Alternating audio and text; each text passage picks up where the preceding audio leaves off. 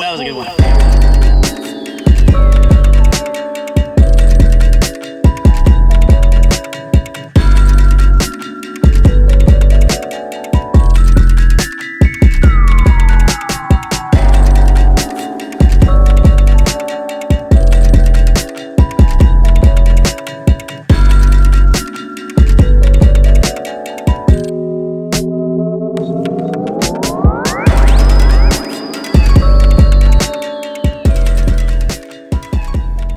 If I can give a word of advice, it is to do it for yourself.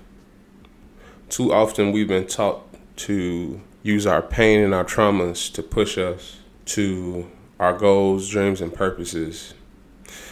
But as I get older, I'm coming to find out that is something that can also hold us back. I often wonder if pain, our suffering, these traumatic moments we have in our life, Often wonder if it's the best fuel to become better. Now, of course, we have a lot of great artists that have used pain to be who they are. But I've also seen them crash and burn based off the type of fuel that they use, right? Well, I want I want to know why pain is the easiest fuel to use. I know when I'm creating out of joy and freedom and a passion for what I do, things tend to flow way easier. I also see that pain allows us to to reach the depths of our creativity. Do you all think that there's a way to create without the pain? How can we function with our dysfunction?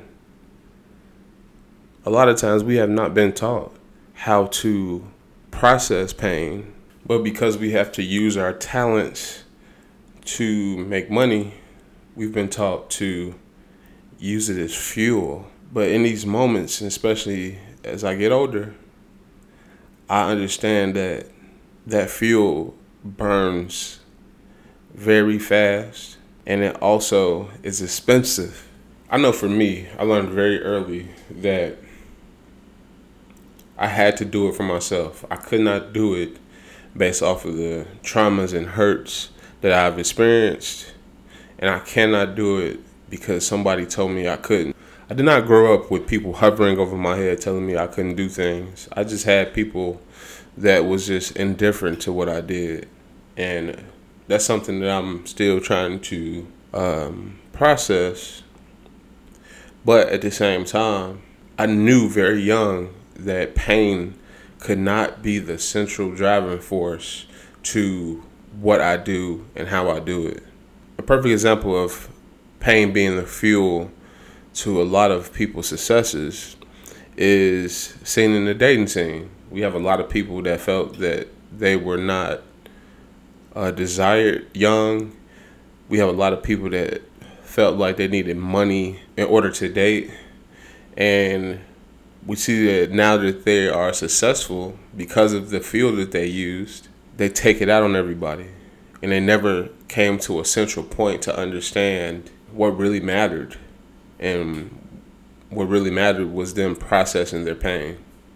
So I learned very early anytime that I experienced pain, I needed to sit with myself. And you know, it's, it's always funny that like we use like go to therapy, which I am an advocate for, but we use that as though it's so accessible. And I wish that in school we was taught to process things, verbalize things, because that is one of the reasons why we tend to like use pain for fuel because we don't have those outlets because we don't have the moments that we can share with others that could handle or just give us a better perspective about our situations.